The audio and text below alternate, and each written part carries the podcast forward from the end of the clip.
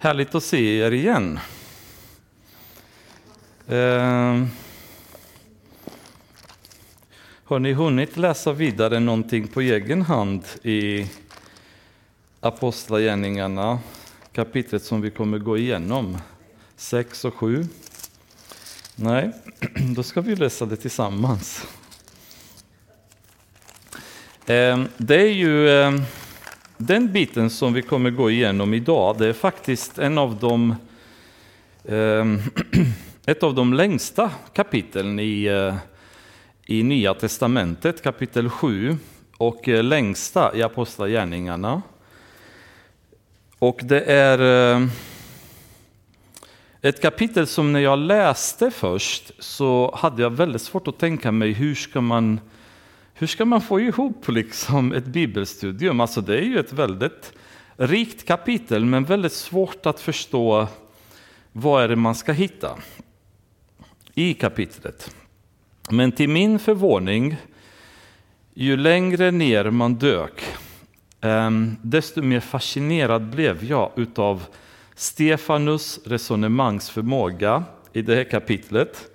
Jag vet inte om jag kommer lyckas eh, framföra det för er så att ni uppfattar det lika bra själva. Jag hoppas det. Att, eh, att vi kan tillsammans förstå vilken magnifik, eh, vilket magnifikt tal han håller här i det kapitlet. Men vi kan be innan dess, för vi behöver alltid Guds kraft. Eh, mer än någonting annat kanske när vi sitter inför hans ord. Käre Fader, vi gläds att komma inför dig, Herre, som församling med en längtan av att gräva i ditt ord. En längtan att få komma till de skatter som du har grävt där för oss. För de som vill komma och gräva och leta och ta del av dem, Herre. Det är en förmån vi har att kunna samlas kring ditt ord. Det är någonting som vi är privilegierade att ha här, att ha en bibel att gå till, att kunna få undervisning från ditt ord. Som ska styra våra liv, Herre, att vi ska förstå din vilja, dina tankar. Att du tillåter oss den här äran, Herre,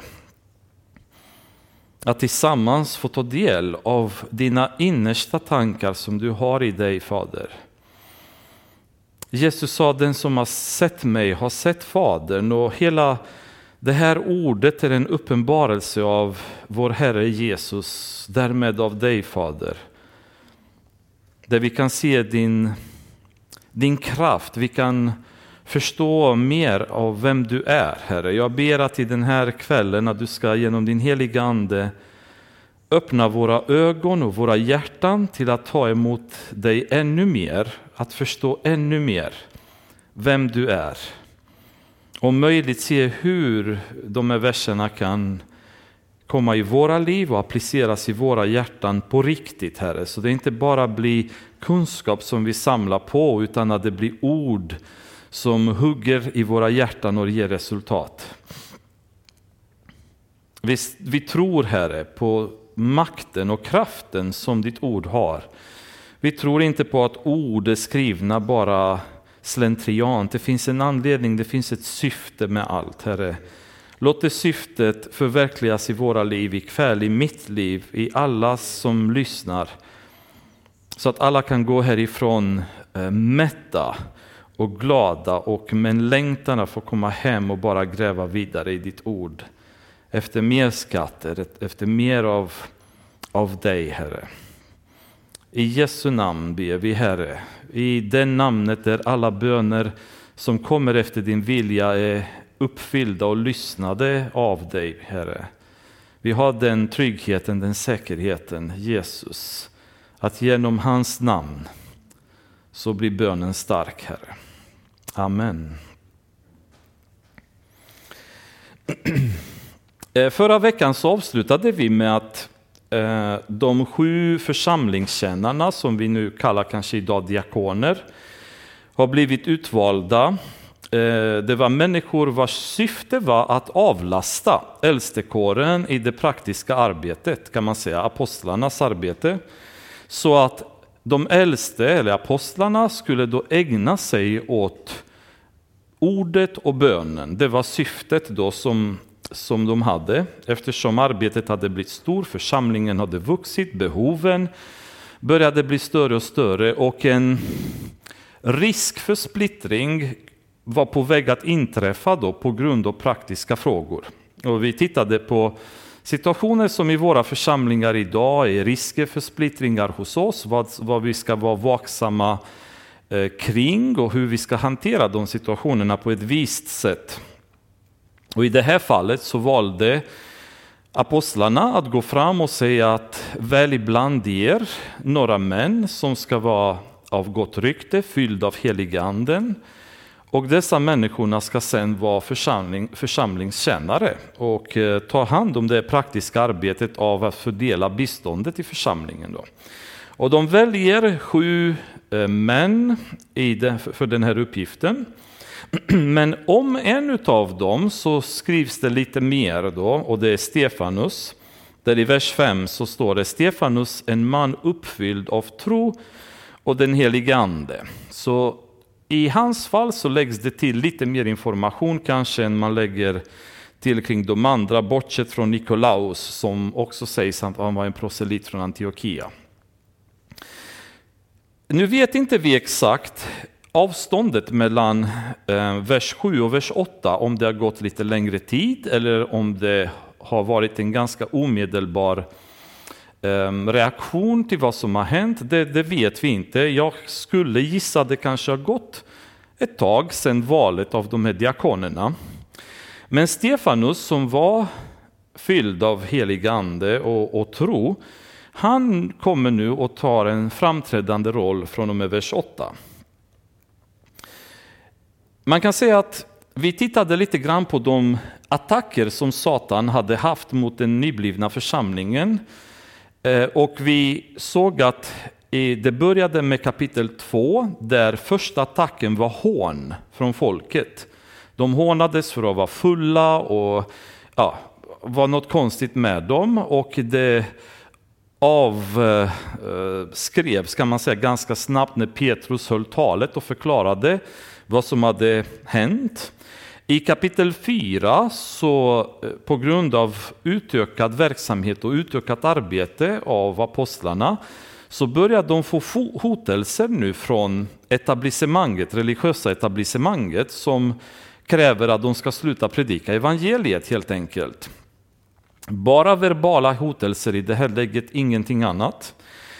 Ehm, Senare i kapitel 5 så ser vi genom Anania och Safiras försök att dölja pengar som de hade fått genom att sälja sina egendomar.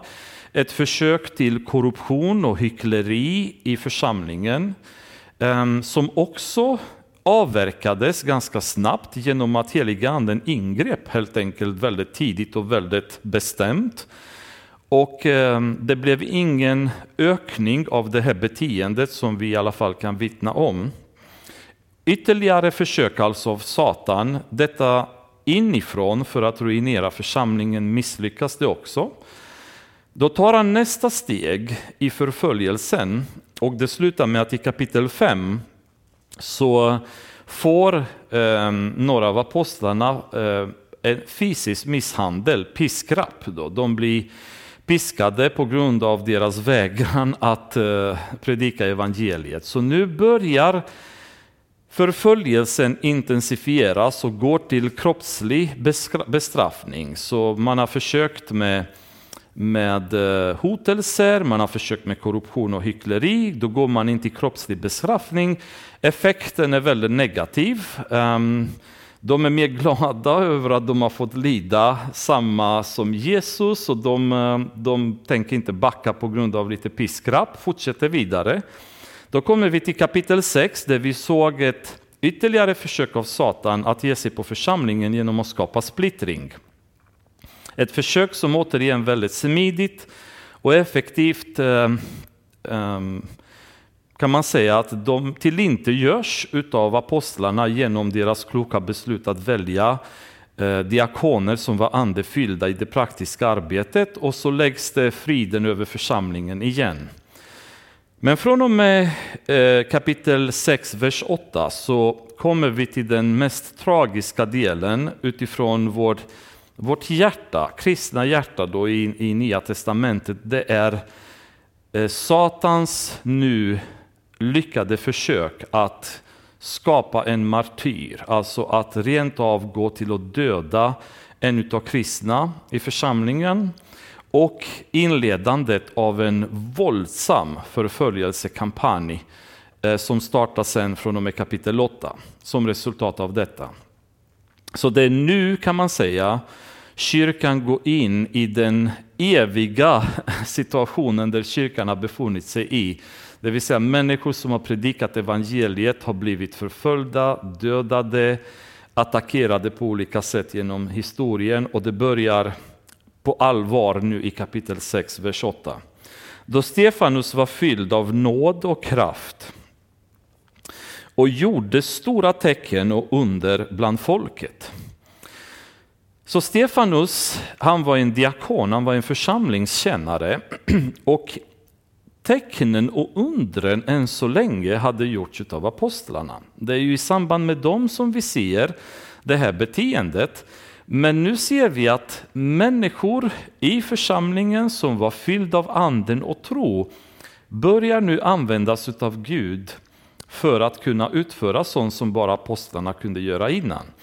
Och Stefanus, trots att han är bara en församlingskännare, han är ju högst aktiv i evangeliets spridning i övrigt. Han är ju lika intresserad av att sprida evangeliet som vilken annan som helst bland apostlarna eller någon annan i församlingen. Det vill säga det evangelistiska arbetet är någonting som varje kristen egentligen ska vara upptagen av.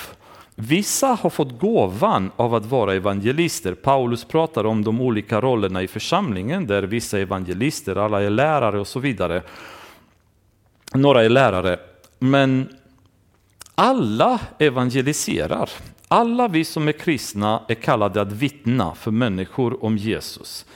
Däremot så finns det bland oss vissa som har den evangelistiska gåva och det är de här evangelistiska kanonerna som man kan säga att de är hela tiden på barrikaderna och predikar till varje själ de möter i alla sammanhang och gör det med kraft och gör det med smörjelse. Och ibland så kan vissa i församlingen nästan backa lite grann och känna att oh, jag är inte så bra som dem, jag, jag kan inte göra det på det sättet. Och det är ju helt normal, normalt, därför att de, de har fått en gåva som inte kanske vi alla andra har fått. Men med den förmåga vi har utifrån Guds kraft i våra liv så är vi ändå kallade att evangelisera. Vi kommer aldrig göra det på den nivån, men vi kommer göra det på den nivån som Gud har kallat oss till att göra det på. Så vi får aldrig känna oss dåliga, att vi inte har den vältalighet, den, eh, den, den förmåga att hitta ord och idéer och sammanhang när vi pratar med människor som en evangelist har. Därför att vi är inte begåvade på det sättet och vi är inte kallade att jobba på det sättet. Men däremot utifrån vår förmåga att evangelisera, ibland med ord, ibland med våra liv, så kallar Gud oss att göra det. Ibland kan man lämna en traktat till någon, ibland kan man slänga en broschyr på en tåg, en, eh, en, ett säte på ett tåg eller buss när man har åkt och lämna till någon. På alla sätt vi kan så kan vi försöka att få evangeliet hörd, sedd. Och det är saker som vi alla kan göra. Så Stefanus tar den här rollen på allvar och han går och börjar fylld av nåd och kraft börjar göra stora tecken och under bland folket. Nu är det så att i en annan del av Bibeln så står det att judarna de vill se ett tecken. Så väldigt mycket tecken och under användes utav apostlar och i även eh, eh, så att säga, olika kristna i, i inledande fasen av apostlagärningarna när de verkade bland eh, judar därför att de ville alltid se tecken. De, för dem var tecknen oftast ett bevis på att det är någonting som kommer från Gud. Du pratar från, från Gud, du är kallad utav Gud. Men samtidigt så finns det i, i femte Moseboken Eh, det, det står att om en människa genom tecken kan viss vilseleda någon från tron på Gud, då ska den personen stenas. Så samtidigt som tecknen är väldigt viktiga för judarna är de likväl väldigt noga med att de tecknen och undren eh, faller under Bibelns auktoritet.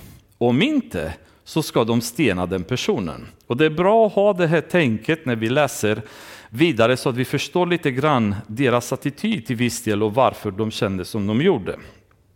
Men Stefanus, han börjar bli eh, väldigt ehm, aktiv så att säga i evangeliets spridning. Men då uppträdde några från den synagoga som kallades de frigivnas.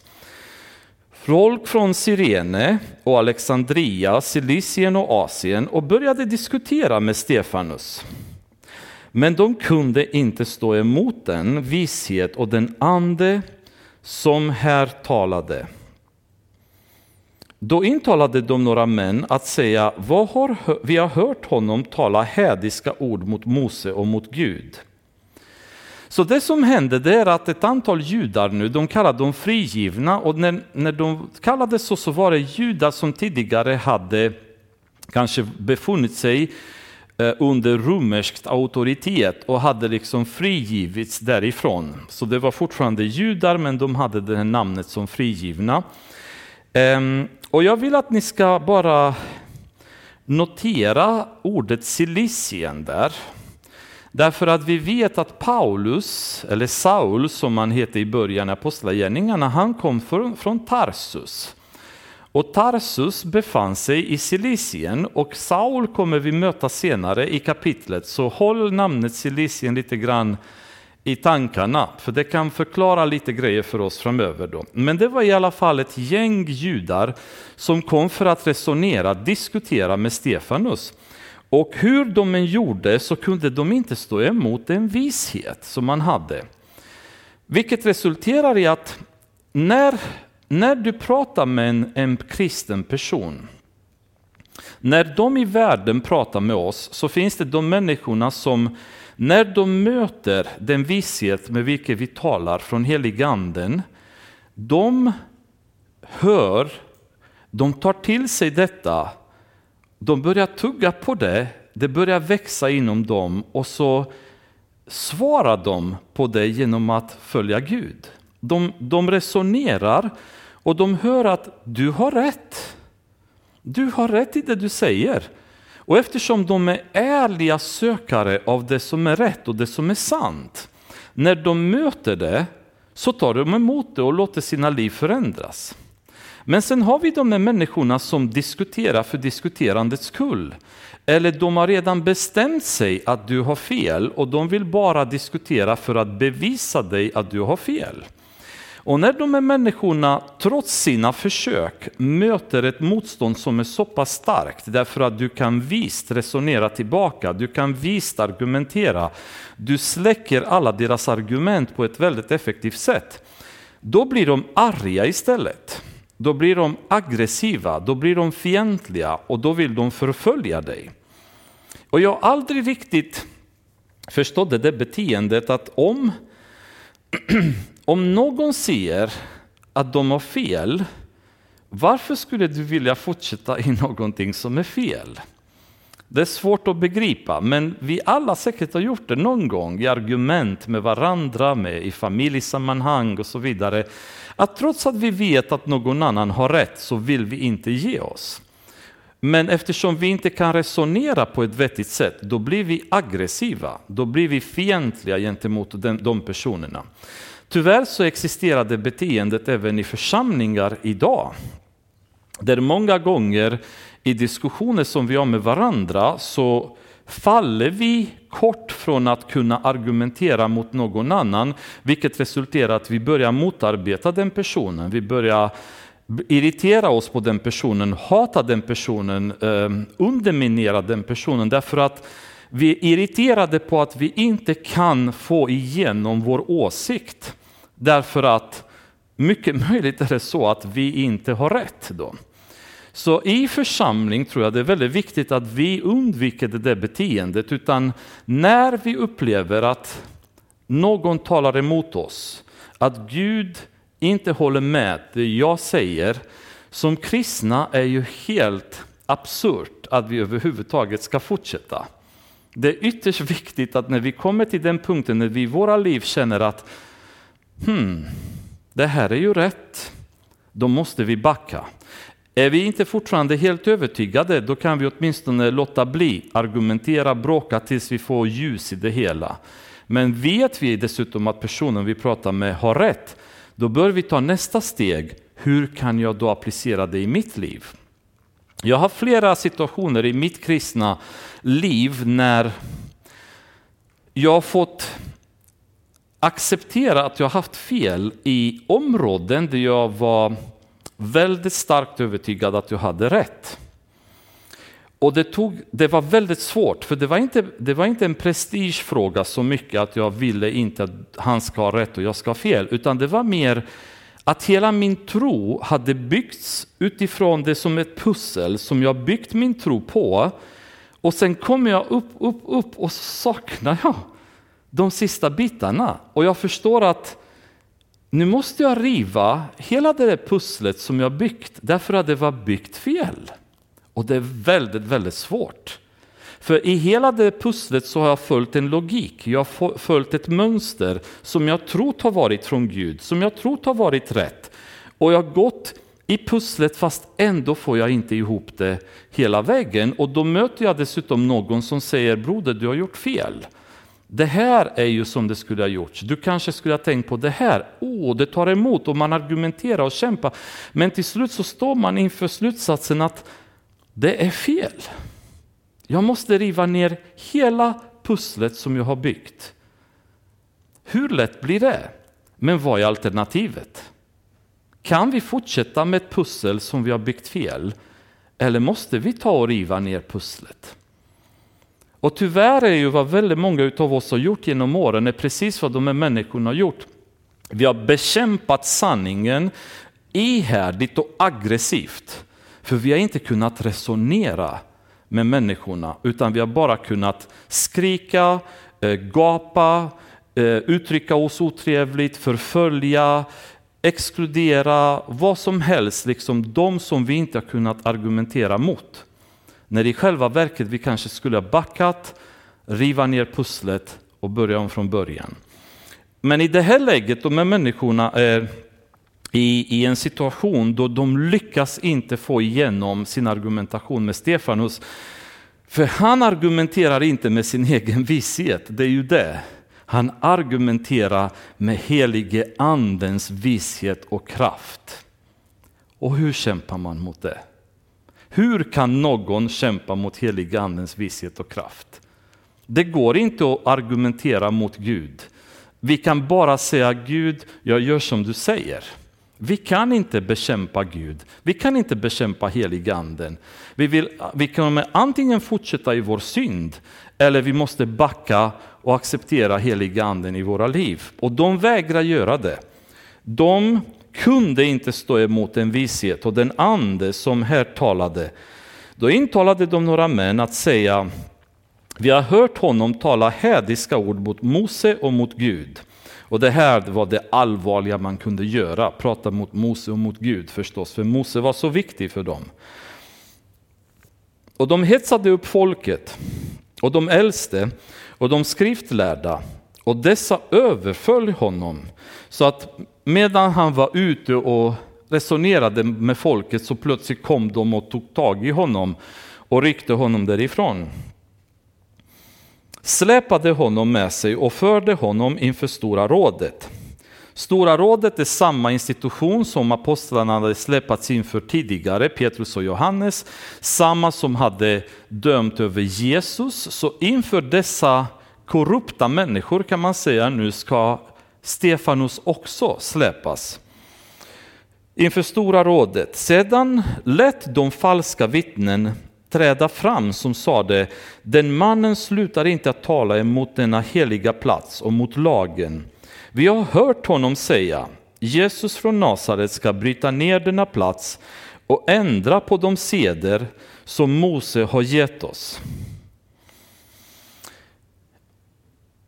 De här människorna var falska vittnen.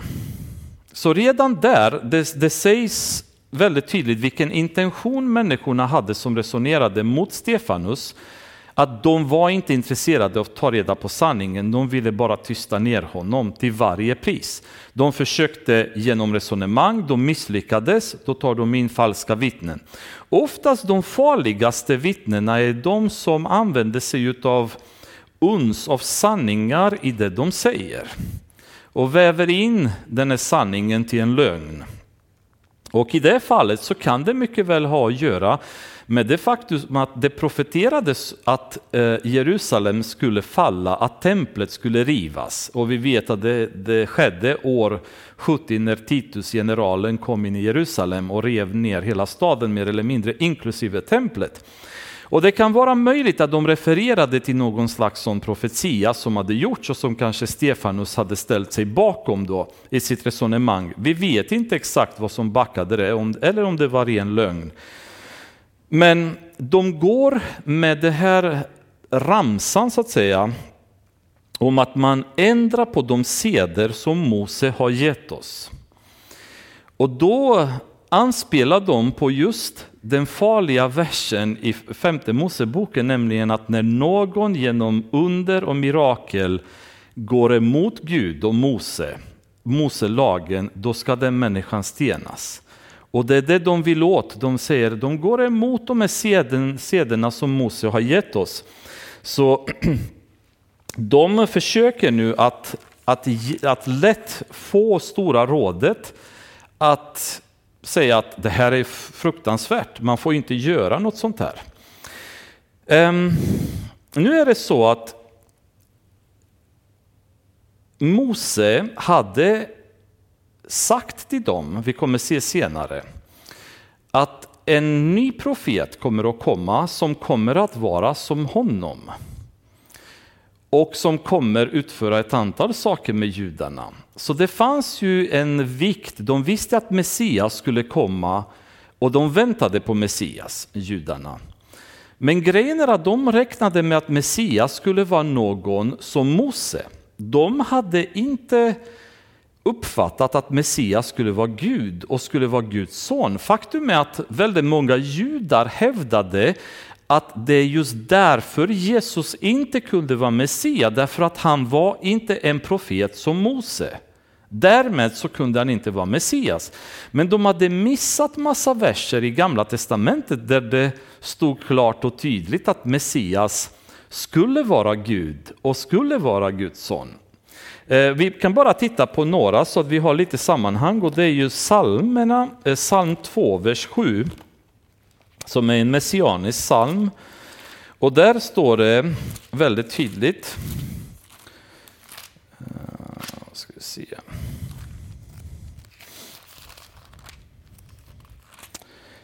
Jag vill kungöra Herrens beslut. Han sade till mig, du är min son, jag har idag fött dig.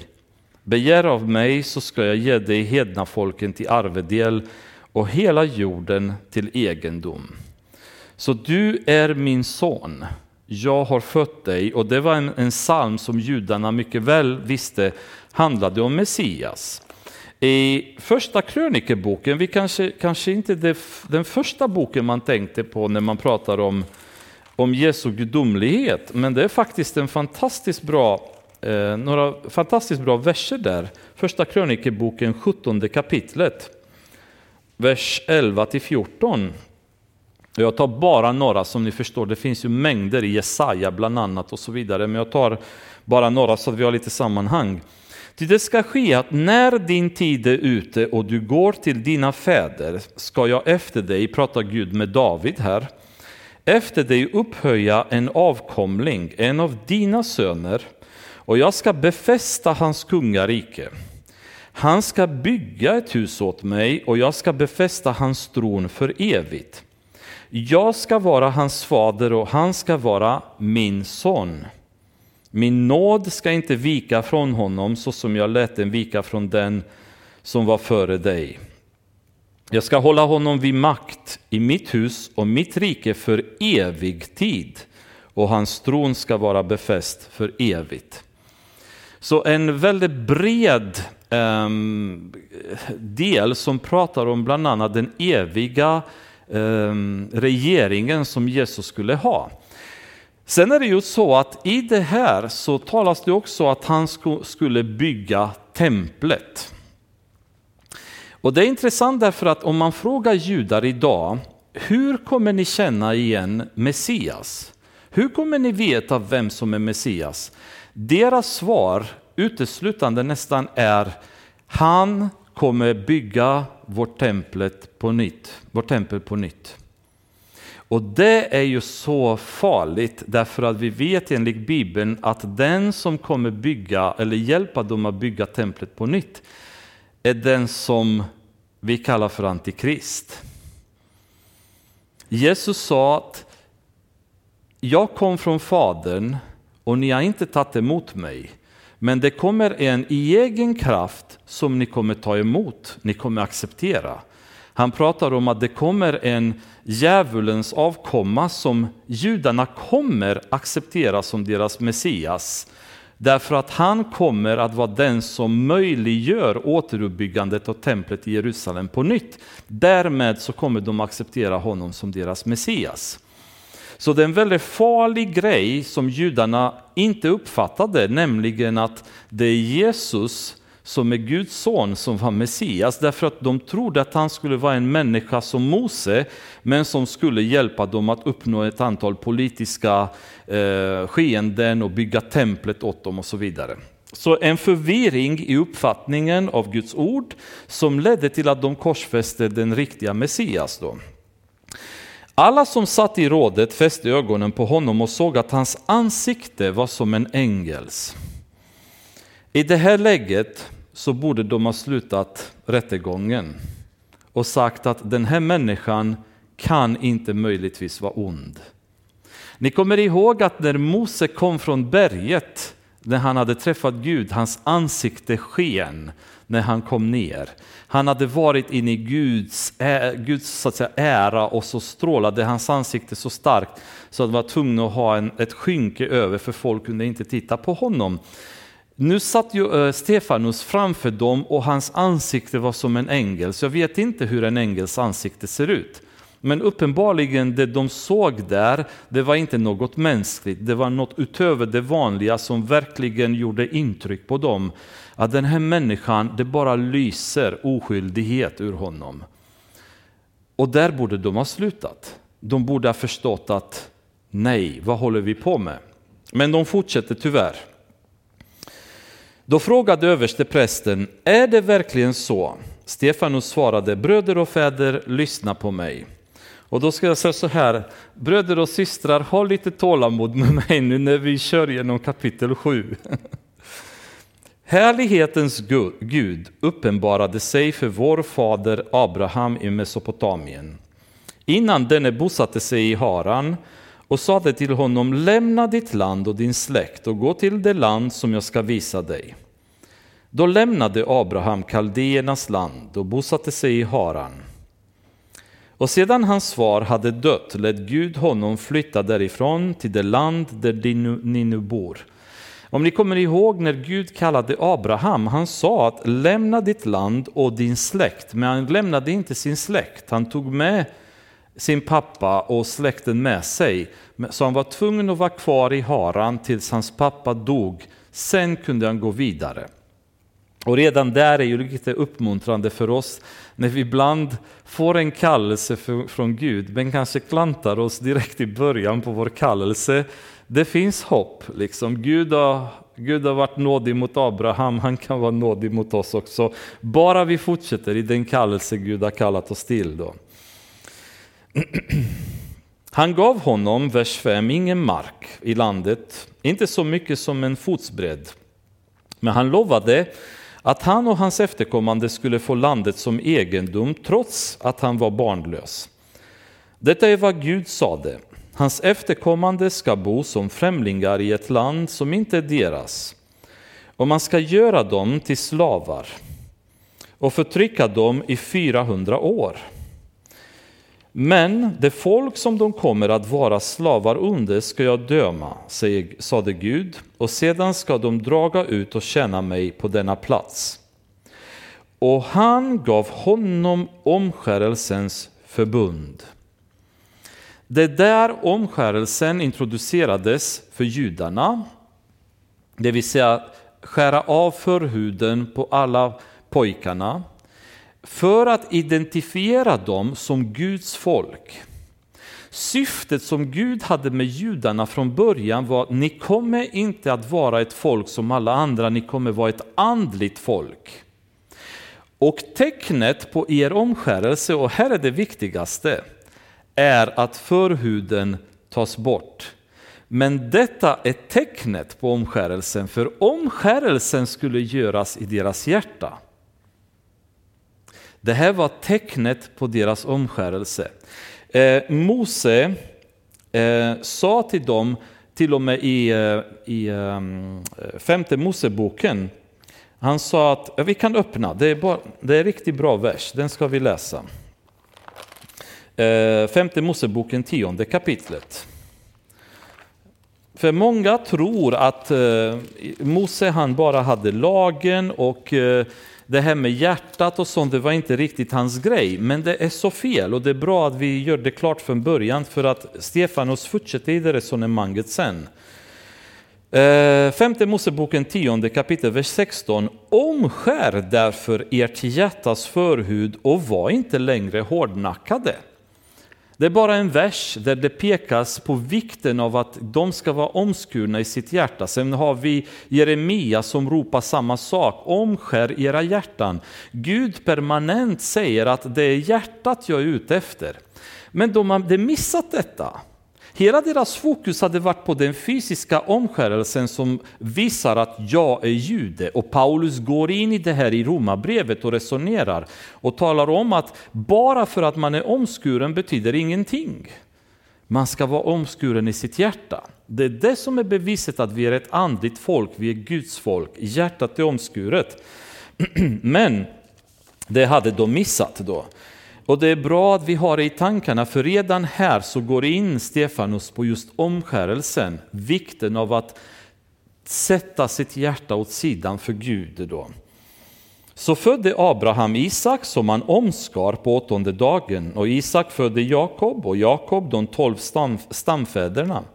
Och våra stamfäder blev avundsjuka på Josef och sålde honom till Egypten men Gud var med honom och räddade honom ur alla hans lidanden. Han gav honom innest och vishet inför farao, och kungen i Egypten som satte honom till styresman över Egypten och hela sitt hus. Men hela Egypten och Kanaan drabbades av hungersnöd och mycket lidande och våra stamfäder, stamfäder hade inget att äta. När Jakob fick höra att det fanns säd i Egypten sände han våra fäder dit en första gång Andra gången de var där gav Josef sig till känna inför sina bröder och farao fick höra om Josefs släkt. Josef skickade då bud och kallade till sig sin far Jakob och hela sin släkt, 75 personer. Och Jakob drog ner till Egypten och där dog han och våra fäder. De fördes till Sikem och lades, lades i den grav som Abraham hade köpt för en viss summa pengar av Hamors barn i Sikem. När tiden närmade sig då Gud skulle uppfylla sitt löfte till Abraham ökade folkets antal och det blev allt fler i Egypten.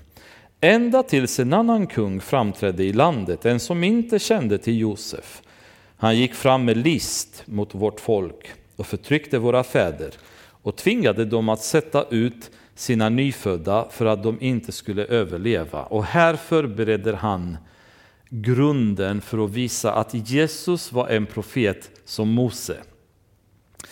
Vad hände när Jesus kom och föddes? Då var Herodes som bestämde att alla barnen, alla små barn skulle dödas för att kunna få bort Jesus. Mose kommer i ett likadant sammanhang, sammanhang där alla små pojkarna, alla små barnen skulle dödas. Och där kommer Mose i det sammanhanget. Och vid den tiden föddes Mose, vers 20. Och han var ett mycket vackert barn. Under tre månader sköttes han i sin, sin fars familj. Och då, sattes ut, och då han sattes ut tog faraos dotter upp honom och uppfostrade honom som sin egen son. Och Mose blev undervisad i egyptiernas hela visdom och han var mäktig i ord och gärningar. När han hade fyllt 40 år steg den tanken upp i hans hjärta att han skulle besöka sina bröder, Israels barn. Han fick då se hur en av dem blev illa misshandlad, behandlad och han tog honom i försvar och hämnades honom genom att slå ihjäl egyptiern. Nu trodde Mose att hans bröder skulle förstå att Gud ville rädda dem genom hans hand. Men det gjorde de inte. Det gjorde de inte. En profet som Mose. Mose var helt övertygad om att folket skulle förstå att hans roll var att rädda dem ur Egypten. Men folket tog inte emot honom. De vände honom ryggen. För nästa dag kom han på någon av dem när de slogs och han försökte få dem att bli sams. Han sade, ni män är ju bröder, varför gör ni varandra illa? Men den som hade handlat orätt mot sin landsman stötte undan Mose och svarade, vem har satt dig till ledare och domare över oss? Tänker du döda mig så som du dödade Egyptien igår? Vid de orden flydde Mose och han levde sedan som en främling i Midjans land där han fick två söner. Nationen vände honom ryggen. De ville inte ha Mose. De accepterade inte Mose som deras räddare.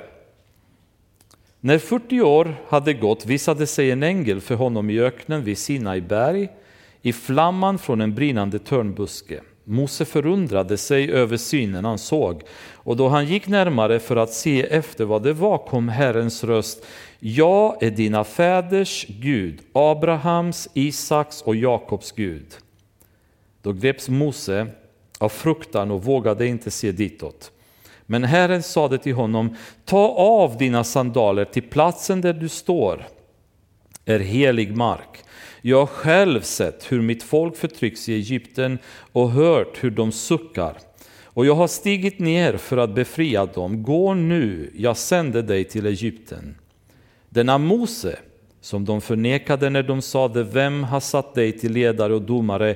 Honom sände Gud som ledare och befriade genom ängeln som uppenbarade sig för honom i törnbusken. I Sakaria kapitel 12, vers 10 så sägs det om Jesus så här, om hans andra ankomst. 12, vers 10. Men över Davids hus och över Jerusalems invånare ska jag utgjuta nådens och bönens ande så att de ser upp till mig som de har genomborrat. De ska sörja honom så som man sörjer ende sonen och de ska gråta bittert över honom så som man gråter över sin förstfödde. På den dagen ska sorgen bli stor i Jerusalem som sorgen vid Hadradrimon i Megiddo-passet. Det kommer bli en dag när folket kommer känna igen Jesus, där judarna kommer förstå att de har dödat Jesus och de kommer sörja, sörja djupt över detta. Johannes säger i Uppenbarelseboken första kapitlet i samma linje då, eh, han säger så här, eh, första kapitlet vers 7. Se, han kommer med molnen och varje öga ska se honom, även de som har genomborrat honom och alla jordens stammar ska jämra sig över honom. Ja, amen. Det finns en dag när judarna återigen kommer att känna igen Jesus, när de kommer återigen se honom som kommer för att rädda dem. Men under tiden är Stefanus inne på nu är att de har missat honom. Och likväl så som de har gjort med Mose, att de har gått emot honom och inte accepterat honom, så kommer de ha samma attityd, alltså de har haft samma attityd mot Jesus. Då fortsätter han sen resonemanget. Det var han som, som förde dem ut, vers 36, och gjorde under och tecken i Egypten och i Röda havet och i öknen under 40 år. Det var han som sade till Israels barn, en profet som är lik mig skall Gud låta träda fram en ur era bröders krets. Mose hade förvarnat dem att en profet som mig, men de har inte uppfattat på vilket sätt Jesus skulle vara som Mose. De hade bildat sig en annan föreställning om Jesus som inte var baserat på något egentligen som Mose hade sagt eller som Bibeln i övrigt enligt Guds lag hade sagt. Det var Moses som i församlingen i öknen var tillsammans både med ängeln som talade till honom på berget Sinai och med våra fäder och som tog emot levande ord för att ge oss. Så Mose var den som hade gett dem första gången Guds ord, Guds lag. Och på samma sätt som Mose gjorde det så kom Jesus nu för att återigen ge folket Guds ord, Guds lag.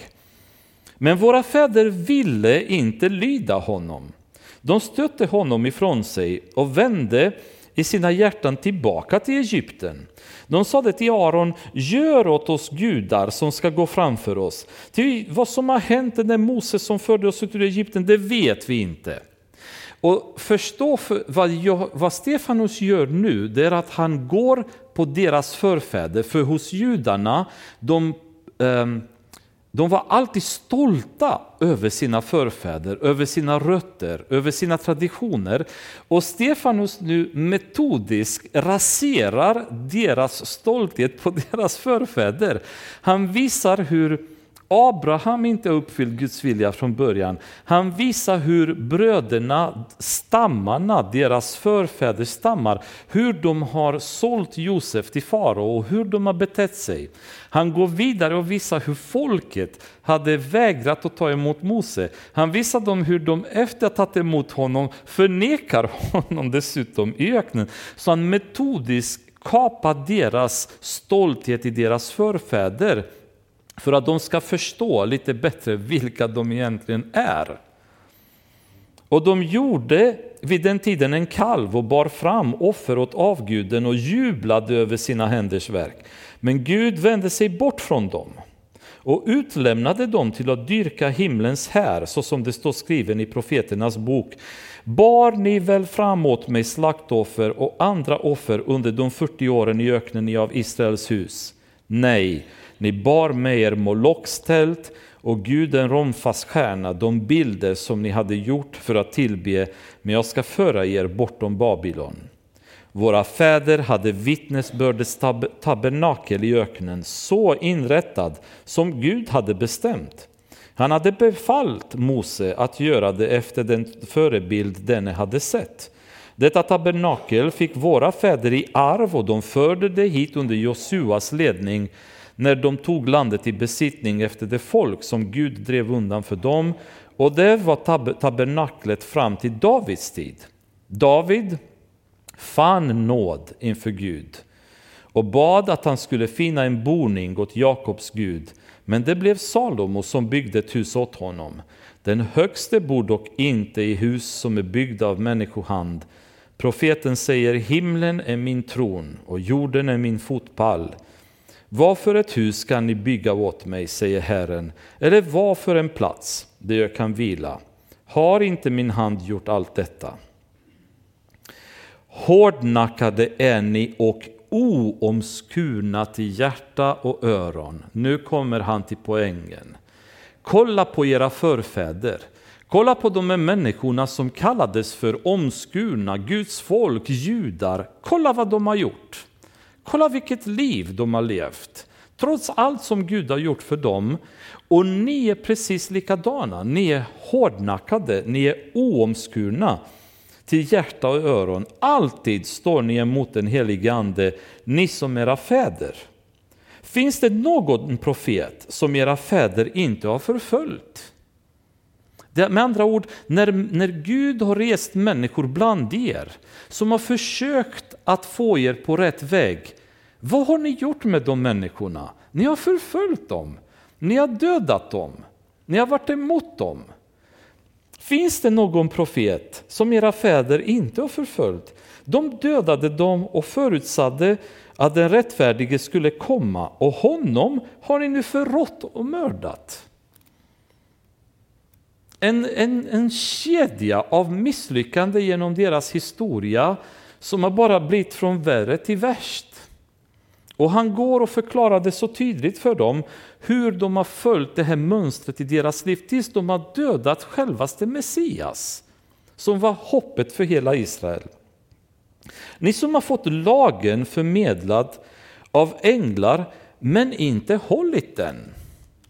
De hade fått lagen men inte hållit den. För deras aggressivitet mot Jesus det var att de trodde att Jesus har kommit för att förstöra lagen som Mose hade givits. Men grejen är så att lagen som Mose hade givits hade sen komplicerats av judarna genom en massa olika egna idéer och undervisningar och tolkningar som de hade samlat i Mishna, som, hette, som var en bok av tolkningar av lagen. Men Mishna hade blivit så komplicerad att förstå alla dessa tolkningar så då har de skrivit ytterligare en bok som heter Talmud vars syfte var att tolka Mishnan. Så det hela hade blivit så komplicerat. Men varför det? Och här är nyckeln som jag skulle gärna vilja att ni förstår, som jag tror många gånger vi inte fattar och varför Jesus var så emot dem. Vad prästerna, fariseerna, saduceerna de hade gjort, de hade skapat en lag som de själva med mänsklig kraft kunde leva upp till. Och det har aldrig varit Guds syfte. Den lag som Gud hade givit var en lag som människan aldrig i egen kraft kunde leva upp till. För den lagen var gjord att gå in i hjärtat. Så när Jesus kommer och säger, vi kan läsa Matteus kapitel 5, eh, bergspredikan. Det börjar Jesus säga saker som blir oerhört skakande för judarna. I kapitel 5, vers 17 kan vi börja läsa. Han säger så här, tro inte att jag har kommit för att upphäva lagen eller profeterna. Jag har inte kommit för att upphäva utan för att fullborda. Amen säger jag er, innan himmel och jord förgår ska inte en enda bokstav, inte en prick i lagen förgå förrän allt har skett. Den som därför upphäver ett av dessa minsta bud och lär människorna så att han ska kallas den minste i himmelriket. Men den som håller dem och lär människorna dem, han ska kallas stor i himmelriket. Och här kommer han och smäller en bomb. Jag säger er att om er rättfärdighet inte går långt utöver de skriftlärdas och fariseernas skall ni inte komma i himmelriket. Hoho! Va? De här människorna levde perfekt. Om de gick på gatan och andades och en liten fluga kom in i, i munnen så tog de och kräktes för att inte äta icke kosher mat. Om de, om de harvade vete, då satt de och räknade varenda litet vetekorn för att ge tionde till Herren. Så att var tionde korn ska till Herren. Alltså, det var den hängivenheten de här människorna hade att leva enligt lag. Och Jesus säger att om er rättfärdighet inte överstiger deras, då har ni ingen chans att komma in i himmelriket. Fatta paniken!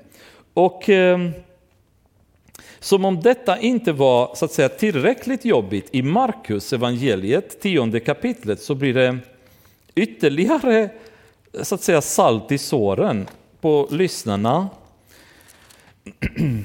Tionde kapitlet, vers 17. När Jesus fortsatte sin vandring sprang en man fram, föll på knä för honom och frågade gode mästare, vad ska jag göra för att ärva evigt liv? Jesus sade till honom, varför kallar du mig god? Ingen är god utom en, det är Gud. Genom detta så säger Jesus till honom att han är Gud, därför är han god. Buden känner du, du ska inte mörda, du ska inte begå äktenskapsbrott, du ska inte stjäla, du ska inte vittna falskt, du ska inte ta ifrån någon det som är hans, hedra din far och din mor. Mannen sade, mästare, allt detta har jag hållit sedan jag var unge. Så det var en rättfärdig man som hade levt enligt lagen. Han hade gjort allting rätt. Jesus såg på honom och fick kärlek till honom och sade, ett fattas dig. Gå och sälj allt vad du äger och ge åt de fattiga. Så skall du få en skatt i himlen och kom sedan och följ mig. Vid de orden blev mannen illa till mods och gick bedrövad sin väg till han ägde mycket. Jesus såg sig omkring och sade till sina lärjungar, hur svårt är det inte för de som är rika att komma in i Guds rike? Lärjungarna blev förskräckta över hans ord, men Jesus sade en gång till dem, mina barn, hur svårt är det inte att komma in i Guds rike? Det är lättare för en kamel att komma genom en synålsöga än för en rik att komma in i Guds rike. Med andra ord omöjligt. Då blev de ännu mer förskräckta och sade till varandra, vem kan då bli frälst? Jesus såg på dem och sade, för människor är det omöjligt, men inte för Gud, ty för Gud är allting möjligt. Det var syftet med lagen. Lagen hade getts för att tala om för människorna att ni i egen kraft och med egen, egna ansträngningar kan aldrig någonsin komma till Gud. Ni kan aldrig uppnå frälsning. Men vad fariseerna hade gjort, de har ju skapat och tvistat lagen till en massa förordningar som de dock kunde hålla och självrättfärdiga sig själva. Och då kommer Jesus och säger, sannerligen talar jag om för er att om ni bara har tittat på en kvinna har ni begått äktenskapsbrott i era hjärtan. Oj! Oj! Det blir annorlunda. För fariseerna, för de äktenskapsbrott var att inte begå äktenskapsbrott. Inte gå och ha sexuell relation med en annan kvinna. Och det gör vi inte, därmed så lever vi heligt. Och Jesus säger, vänta lite, vänta lite. Om ni bara haft en tanke i era hjärtan och har lustat efter en annan kvinna, då har ni redan begått äktenskapsbrott. Det förändrar spelplanen. Ni har inte dödat någon bror, men om ni hatar någon, då har ni redan dödat. Oj! Den lagen kan vi inte leva upp till, eller hur? Då måste vi ha Jesus, för utan honom klarar vi det inte. Men de hade ju missbrukat lagen till att skapa en lag och förordningar som de sen kunde präktigt säga vi lever upp till. Vi gör det vi ska i vår relation med Gud, men det var inte syftet med lagen. Syftet med lagen var att just visa att ni inte kan leva upp till lagen, för lagen ska vara i era hjärtan. Och det handlar om hjärtats motiv och det handlar om att inte få kalla din bror för dum, för annars hamnar du i Gehenna, säger Jesus.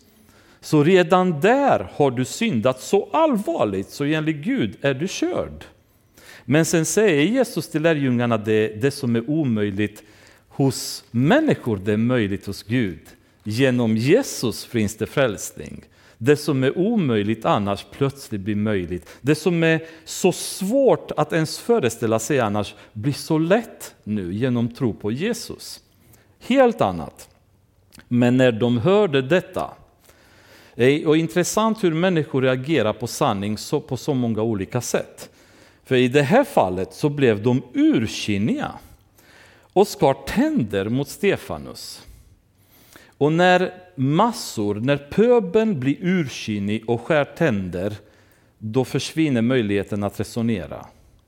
Då, då, då tänker de inte längre, utan nu är det bara känslor, nu är det bara ilska, nu är det bara vrede.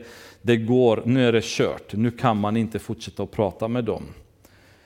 Men uppfylld av den helige Ande såg han upp mot himlen och fick se Guds härlighet och Jesus som stod på Guds högra sida. Vilken fantastisk syn det måste ha varit. Och han sade, jag ser himlen öppen och Människosonen står på Guds högra sida. Då skrek de och höll för öronen och stormade alla på en gång fram mot honom. Och de drev ut honom ur staden och stenade honom. Och vittnena lade sina mantlar vid fötterna på en ung man som heter Saulus. Så stenade de Stefanus under det att han bad Herre Jesus, ta emot min ande. Sedan föll han på knä och bad med hög röst. Jag sa att jag kan, det här kan man inte läsa utan tårar i ögonen. Oh, herre, ställ dem inte till svars för denna synd. Men ännu, ännu mer känslomässigt blir det här. Med de, med de orden insomnade han och Saulus hade gått med på att han dödades. Vi vet inte om Saulus var en av dem som hade resonerat mot Stefanus och därmed en som var så ilsk på honom. Att vittnena la sina mantlar vid hans fötter det tyder förmodligen på att han var en ledare, någon som hade kanske varit med dem, lett dem där. Det vet vi inte. Det tyder på det. Men när jag läser vers, den sista versen där, och Saulus hade gått med på att han dödades. När Jesus säger till Saulus senare, Saulus varför förföljer du mig? Förstår ni hur Saulus hjärta måste ha varit? När han mindes sådana saker, hur han har dödat människor som trodde på Jesus och den som man egentligen ärade och ville ha mer än allt annat i sitt liv. Och hade spenderat hela sitt liv med att förfölja Jesus förstå hans brutna hjärta när Jesus träffade och sa till honom, varför förföljer du mig? Och ibland så känner jag att när vi, när vi ger oss på människor som, som lever ett gott liv med Gud, så måste vi vara på det klara att vi förföljer inte dem, vi förföljer Gud när världen ger sig på församlingen för att vi står för Gud och vi predikar Guds ord. Det är inte oss de förföljer, utan det är Jesus de förföljer. Så allvaret är så stort när vi, när vi ger oss på människor som inte eller som, som följer Gud i sina liv, då förföljer vi Gud. Och jag bara känner att jag, äh, Stefanos böner faktiskt har besannats i Sauls liv. Gud har förlåtit Saul. Även för honom fanns förlåtelse. Och förvandlade honom till en av hans största verktyg i evangeliets predikan därefter. Och det är hoppfullt för oss alla andra, för finns det hopp för honom, då finns det hopp för mig och för er och för alla som inte följer Gud och Jesus idag. Och jag tycker det är så, så tragiskt men ändå så vackert att veta att hans bön har Gud lyssnat till. Och Saul har i alla fall förlåtit. Och det är väldigt skakande att se den här scenen. Jag kan inte släppa det varje gång när man ser den här underbara människan som släpps och bara mördas och slås sönder med stenar. Men från hans blod, från hans offer, som många säger från martyrernas vattnande av deras blod, det är därifrån det har vuxit församlingen. Det är därför vi finns, för att vissa människor har varit beredda att betala med sina liv för sin tro. Och vi behöver också vara beredda på att vi måste betala, vi måste offra för vår tro och vi måste stå fast vid vår tro oavsett vad vi går igenom. För det är ju den tron som, som är Det ger allt, all mening till våra liv. Utan det är vi ingenting. Och eh, vi stannar här ikväll så hoppas jag att det inte var för komplicerat. Men eh, jag försökte ändå göra det mycket lättare och inte stanna så mycket vid varje detalj som jag hade velat stanna vid, bara för att ni ska få ett sammanhang av kapitel 7. En väldigt sorglig berättelse, tycker jag, en av de sorgligaste berättelserna i Bibeln. Men just sista versen är det som är så mäktigt. Sista versen säger att eh, det finns hopp. Gud är så otroligt nådig så vi har ingen uppfattning om hur långt hans kärlek och nåd sträcker sig. Och Saul, senare kommer vi se när han möter den som han har förföljd. Åh Fader, vi tackar dig för, för de här stunderna, Herre, där vi får bara små, bara en liten inblick i din nåd och din kärlek, Fader. Och jag bara ber att du ska öppna våra ögon mer för vem du är, Herre, så att vi kan bli lik dig. Man önskar också, Herre, att man kan vara sån, att man ska be för, hans fiende, för ens fiender, för ens motståndare.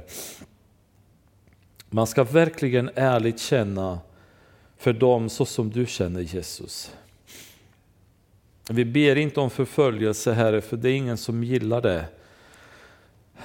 Men jag ber att du ska hjälpa oss att vara beredda att om den tiden kommer i någon form eller annan, att vi ska vara beredda att betala det pris du kallar oss till att betala, Herre. Ge oss visshet, ge oss styrka, Herre, att inte backa. Att inte vara ute efter att rädda vårt skinn, utan vara ute efter att stå fast vid evangeliet. Och Stefanus har predikat, Herre, rakt i ansiktet på äldste och och berättat för dem exakt vad han tyckte om det utan att skrädda orden, Herre. Så sanningen går fram tydligt till dem och ibland så vi försöker att linda in grejerna så mycket så budskapet tappar sin styrka. Herre, hjälp oss att kunna tala fritt och rakt då, ditt budskap i de sammanhang vi befinner oss i. Att inte hela tiden vara rädda att vi kommer få motstånd eller att vi får människor att stöta sig med oss. Eller att, eh, vad tycker de om församlingen om vi talar sanningen för dem och så vidare. Utan hjälp oss att kunna rakt Herre och okompromissat predika evangeliet. Sen får du ta hand om resultaten Herre. Ge oss vishet i detta. Tack för den skara som har varit här ikväll, Jesus. Och Fader, jag ber att du ska välsigna dem rikligt i Jesu namn. Amen.